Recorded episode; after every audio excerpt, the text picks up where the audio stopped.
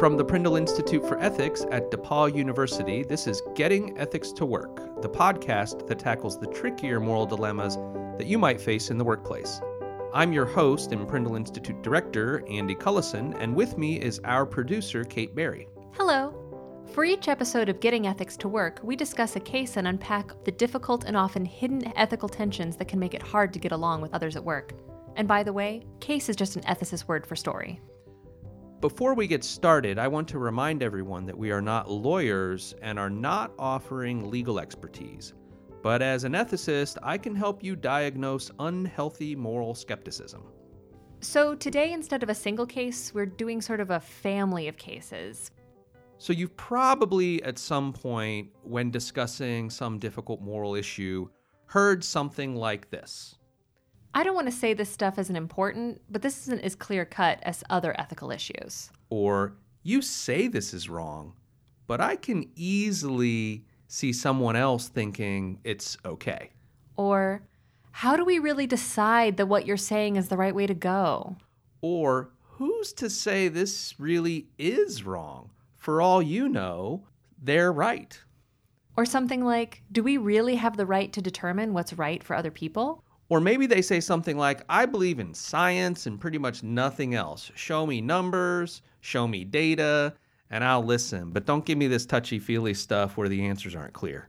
And today we're calling these our conversation stoppers. Right. And one of the things that I think can kind of unify these conversation stoppers is I think they tend to fall into a couple of different areas, but I think what unifies them is they they prey upon the idea that the moral domain, that the domain of ethics and right and wrong, is somehow murky and uncertain.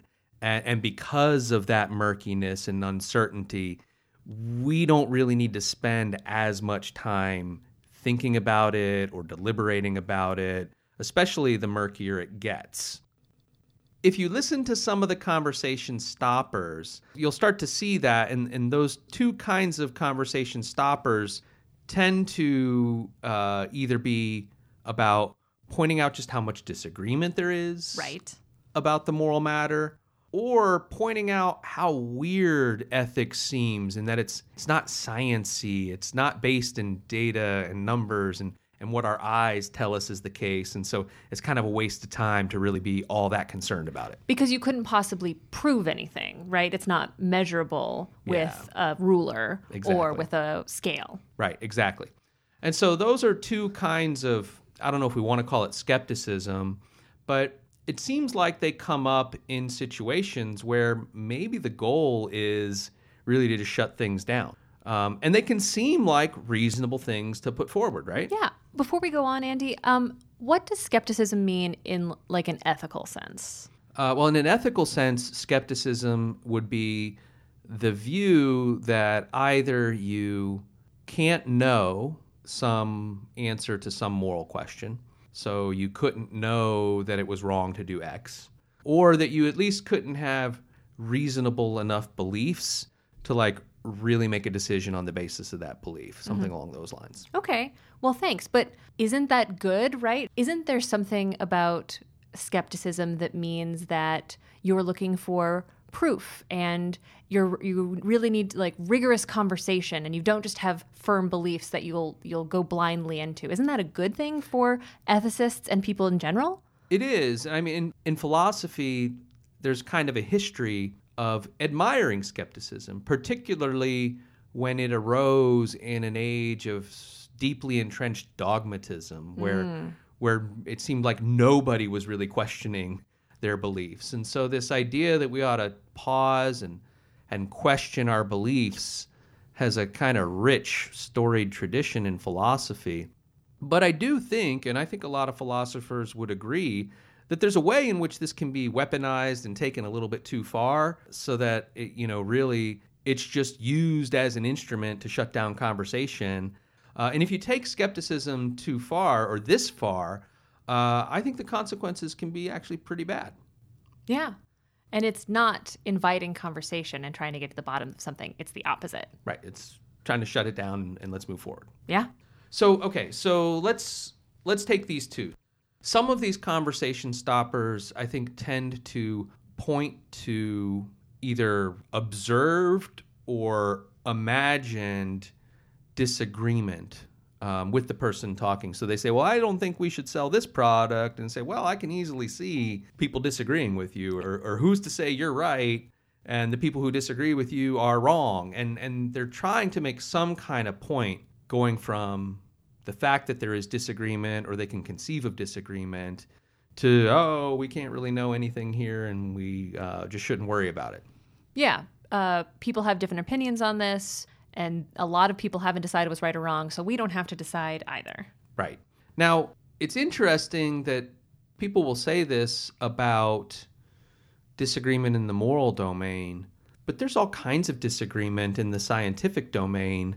But we don't, you know, when there's disagreement in the scientific domain, say, oh, well, you know, we can't really know. Um, you know, we we look at things like who's been, you know, investigating this more carefully, what mm-hmm. kinds of methods have they been using, how big were their sample sizes. Exactly. There's a lot of things that we look at, and it's not as easy to do that in the moral domain, but sometimes when you've had moral disagreements with people, you can see things that might be explaining the disagreement. There might be biases involved. Uh, some people have more skin in the game, so to speak, hmm. and you might you might say, well, you know, given that you have a significant financial interest in this, uh, maybe we shouldn't take that disagreement as seriously, right? So there there are things that we can point to where we tend to think, you know, I can explain why they're having the moral intuitions they are, and they don't seem all that clearly tied to ethics. Yeah.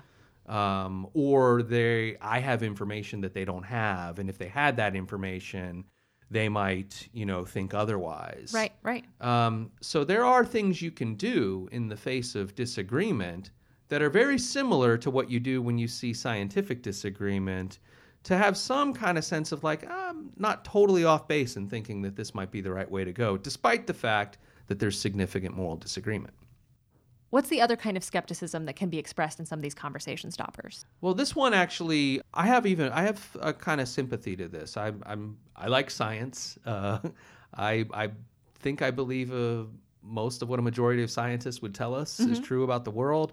Um, and to think about the rightness or wrongness of an action and whether or not it's good. And maybe even not worth doing because how could you say you were right? Right, exactly. What independent standards would you appeal to to sort of say, see, I got this right? Yeah. Um, There's no like answers in the back of the book. Yeah, exactly. I mean, one thing I will say about that is while I think we can come to have reasonable beliefs about moral and ethical issues, I mean, there really is something to the idea that it's not on as sure a footing as a scientific belief. But I think acknowledging that it's not on as sure a footing as a scientific belief is different from saying, oh, we'll just throw our hands up in the air and we, we have no idea what to do. Right. Uh, and it's nonsensical to even talk about it. And that doesn't even really feel true, right? I think most people do have some sort of moral or ethical intuition and it may they may be not able to articulate where it comes from or why they think something but most of us have a sort of general sense of what's right and wrong and it seems a little odd to say that that comes from nowhere and is not held in common and doesn't mean anything and the reality is science is not as sciency as uh, i think some people presuppose when they make these kinds of criticisms. Huh. What do you mean? Well, uh, there is a lot about science that is murky and uncertain. And um, I mean, if you ask a scientist, they will be one of the first ones to say what we are doing is highly, highly, highly uncertain. Hmm. And we are making judgments about unobservable things based on things that we are observing. You know, it could be that, you know, 100 years down the line, we get new observational tools and everything we think about physics or whatever is just going to be completely upended but given the data that i have right now i think it's highly likely that this thing over here is true and i think moral reasoning is a lot more like that i mean here's an example take like the way a, a doctor would diagnose some mysterious rare disease. When they encounter mysterious rare diseases, it is way less clear cut and way less black and white than I think the general public would like to believe. No, I think we want to think the doctors always know what's wrong with us. Yeah, and the reality is in some of these cases it's like, well, you've got, you know, a fever and you've got some nausea, but you also have this like little thing over here. You've got purple spots. Yeah, exactly. Now, sometimes that means this rare thing, sometimes it doesn't. But given that you also have like pain in your scalp, I'm going to say that I think it's probably this thing over here. hmm But the reality is it's highly uncertain and highly murky. And may have to do with what's likeliest. Yes, exactly. And I think uh, determining whether or not something is right or wrong can function a lot like that. It can be like, well, there are, uh, you can get a finite list of things that people tend to think matter morally, like how much harm you cause, were any promises made, are there any rights in play, were there any kind of implicit agreements or understandings? You, you can get a list of those things. And and what you can do when you approach a moral issue is you can say, okay, look, like symptoms of a disease, you can say, well, you know, it seems like this would cause a lot of harm. And you can say, look, I'm not saying with 100% certainty that this is the right course of action. Boy, it sure seems like it. Yeah. Looking Um, at these things, Yeah. I can make this pretty good conclusion. And there are some cases where it may be that the only point of good moral deliberation is to just rule out things that you definitely shouldn't do. right? It may That, that's worthwhile. right? And I mean and and there are non-moral cases where this is the case. I mean, imagine there's an explorer.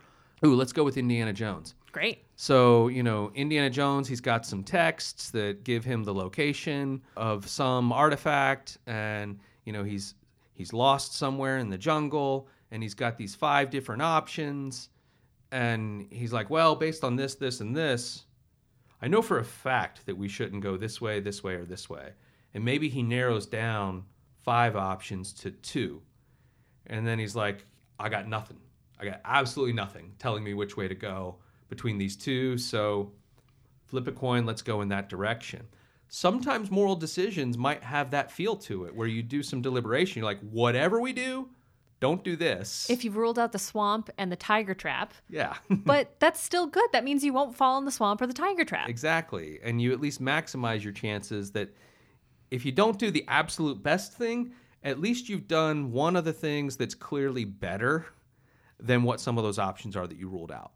And you may find yourself in a boardroom in that kind of setting. Is like, look, I don't know for a fact whether or not this is the right course of action, but I'm pretty sure that selling this product is the wrong course of action. So whatever we do, don't do this thing and let's go in one of these directions instead.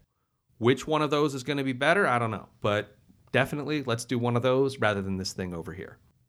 So why would someone be a skeptic or have these conversation stoppers? Like why when you hear something that you maybe disagree with, why use one of these instead of encouraging more conversation? That's a really good question. And I can think of at least three reasons that someone might deploy one of these like dialogue tactics or conversation tactics. Um, and they're sort of in increasing orders of nefariousness. Mm, okay, so let's start with the most innocent. most innocent i think the most innocent is that kind of the way philosophy started skepticism is generally a good thing right i mean a lot of decisions are made in corporate life without very much thought without really kind of thinking through it. Suddenly you find yourselves charging forward with the strategy and no one's ever thought to think like does this fit with our mission? How do we scale this kind of thing? Like there's all kinds of like things that people don't think about and then suddenly you're six months into a project and you realize there's this huge problem. And so um, taking some time to engage in a little bit of future thinking about what this is going to look like and is this really the best option and what are other people doing? Like that probably outside of the moral domain that probably works quite a bit Yeah. to just be to like ask these hard questions. What does the data show us? What does the science show us? Like what do other people think about this? So it can feel like you're just engaged in the same kind of critical thinking strategy that you're engaged in when you're not thinking about the moral domain. And so they just kind of it's kind of part of their nature to be the one to recognize that there's disagreement and that we can't be so sure of ourselves or that, you know, like you know, too many people in this industry just ignore what the science says or they do bad science and so, you know, I'm just making sure that we're doing good science. Okay. Um, and so, you know, outside of the moral domain, these tactics might actually be pretty good and probably got them far along in their careers for having an admirable dose of skepticism in, you know, high pressure industries where there might be a lot of self confidence and just charge ahead and hope that you've got the right thing. Mm-hmm. So I think I think that's that's the kind of innocent. I don't want to say skepticism is bad. I don't want to say that we shouldn't pay attention to disagreement or science. Sure. So, what about the next one? Slightly more nefarious. Well, um, slightly more is being a skeptic in many ways is just an easy dialectical thing. I notice this in my intro to philosophy classes when I teach them is that hmm. there's always that student who who is like, "Well, why think that? For all you know, this could be true. How could you possibly know that? How could you prove that?" Right? And it's it's a question that almost always applies. You can almost always challenge someone's knowledge. So you can always ask a question that's not silly Yeah. because it's like, how do you know that? Yeah. That that is that is almost never going to seem like a silly question. So you know, a student rather than advancing a positive philosophical position finds it easier to advance a negative. How do you know this thing Mm-hmm. rather than advance like an idea of their own? Sure, and this is where it may it may seem rigorous Right. and that, that someone's really doing the work, but instead they're just poking holes in anything presented and not doing the real work. Yeah, it's a, it's a safe. It's it's generally a safe question. You won't ever seem stupid for asking, "How do you know that thing?" Right? How could you possibly know that thing? Right? Mm-hmm. Or there's a lot of disagreement. How do we resolve the disagreement? That rarely ever seems like a bad question. So someone who's sort of insecure in their contributions to the conversation, you know, they can they can carve out a little niche by being the contrarian. Yeah. And by the way, full disclosure, I think I'm sometimes that person. Um, so I bet most philosophers are sometimes that person. oh yeah. Or else you would have chosen a different field. Yes, yes. So any of you philosophers have gone corporate, just keep that in mind. Um, Keep that in check. yeah, exactly, and in check. So I think that's the second one. It's not like super nefarious, but it is coming from a place of wanting to make meaningful contributions to the dialogue, that being a kind of easy, safe way to do it. So what's this last one? And this is one that is maybe not in good faith. Yeah, so this one is maybe not in good faith.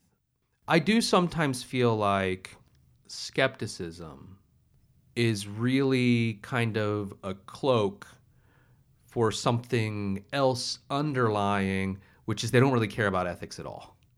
Uh, so it's kind of like uh, it's a very intellectually serious. I care about ethics, but I care about it so much that I want to make sure we really get it right. And there's a lot of disagreement here, or you know, the science isn't really Yeah. you know pointing in that direction. This is a murkier area. So it's not that I don't care. Just like we said, this is important is really code for I really don't think this is important. um, but I'm going to say this other thing that makes it seem like I think it's important.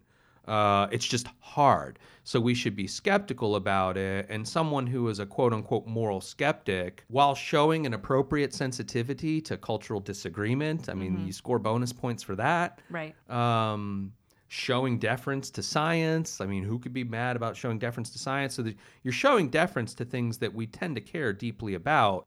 But really, what's underlying it is you really don't care at all.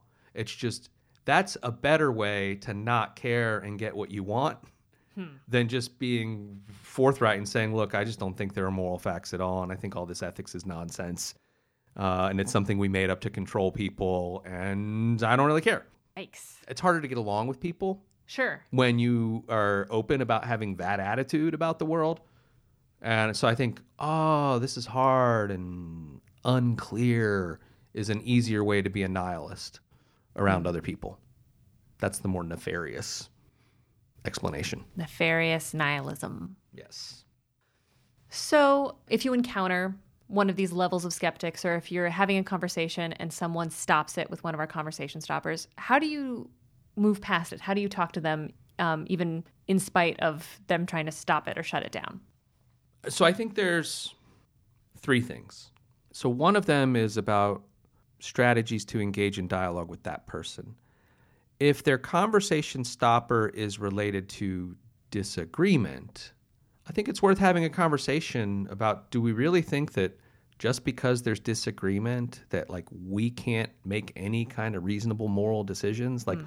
we don't think that about other things we don't think that about you know disagreement in the sciences or if someone distrusts the science for whatever reason we don't think that deep entrenched disagreement outside of ethics means we can't ever make headway on this issue so how do you or why do you think that applies here and then their next thing is going to be to say something like well, but how do you decide? How do you decide that you're right and they're wrong? Well, how do you decide that you're right in any other kind of disagreement? Yeah. You, you you've got this imaginary person who's disagreeing with me. I don't know what their reasons are. I right. don't. You, I mean, they've basically given you a ghost, uh, a shadow of a person to respond to.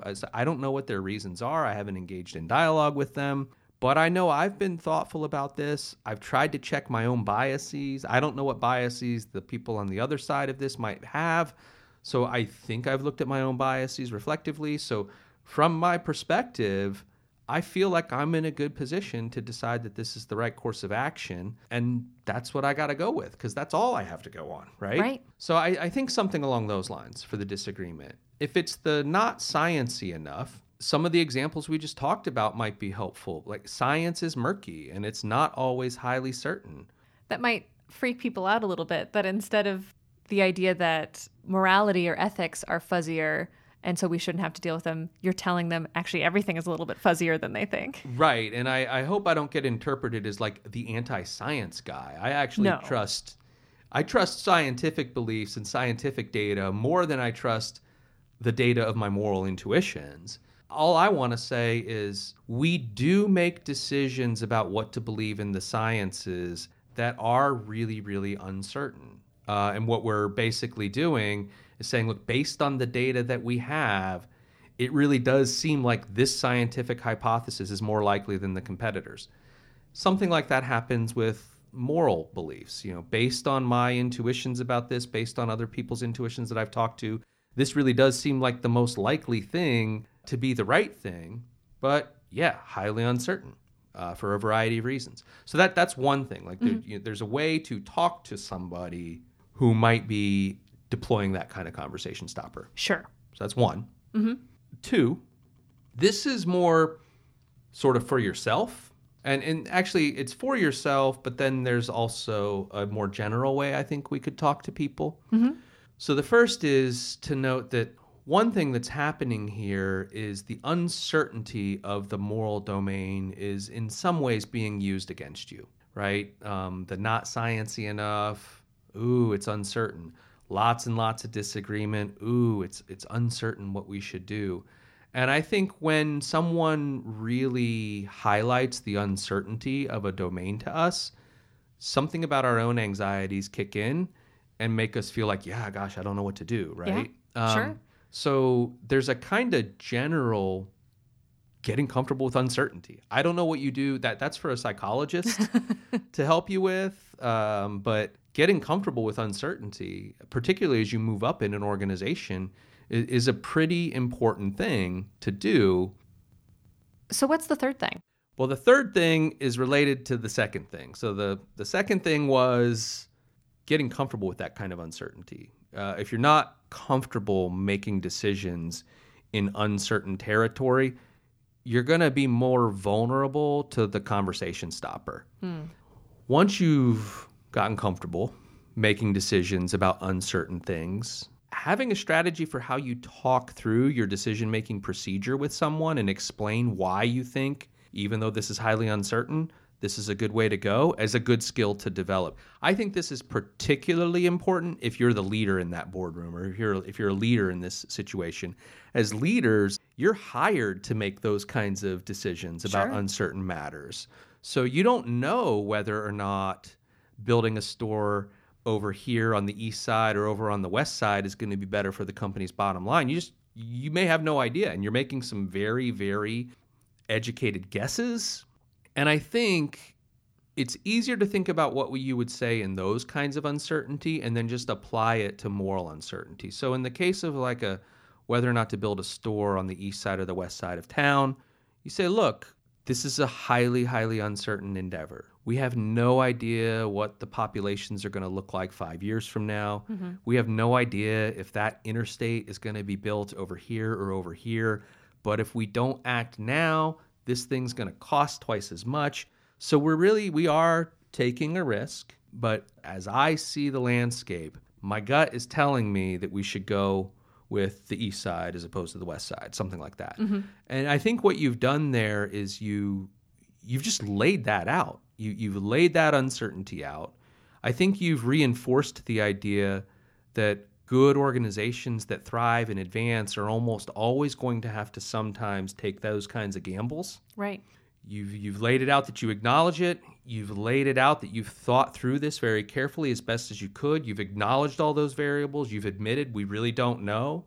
But you've also noted that at this point we still have to make a decision. So I'm going with this. And I think I think if you can just lay those out in non-moral cases, people feel better and they'll follow you yeah. into uncertainty if they think okay at least this person's thought about this right? And yeah. and okay i can see they've got all those variables in mind and okay we're just going to go with it. And they'll be more likely to follow you into that uncertainty. And when you do that i think that's actually pretty easy to apply to the moral domain. It's like look this is hard.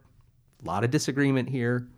I can see that some people value this thing. When I stack all the competing values, I can kind of see that my gut's pulling me in the like, we shouldn't do this thing. I acknowledge that we may discover that what I'm deciding to do is going to have some kind of unintended consequence, and we're going to look back on this and think, ah, I should have made the other decision. But just like we have to make tough decisions uh, that are uncertain about non ethical things. I mean, in ethics, it's even more uncertain. So I'm going with this, and I apologize in advance if it, you know, ends up not working out uh, or it ends up harming us in ways that I didn't foresee. But at the moment, given what data I have in terms of the values on the table, uh, this is the direction I think we ought to go in. And at least I don't think anyone is going to be able to fault us. Uh, because we did do our due diligence to think through this carefully, and we made the best decision we could at the time given the evidence we have. And I think that is a kind of third thing you can do. Andy, I think that sounds really good.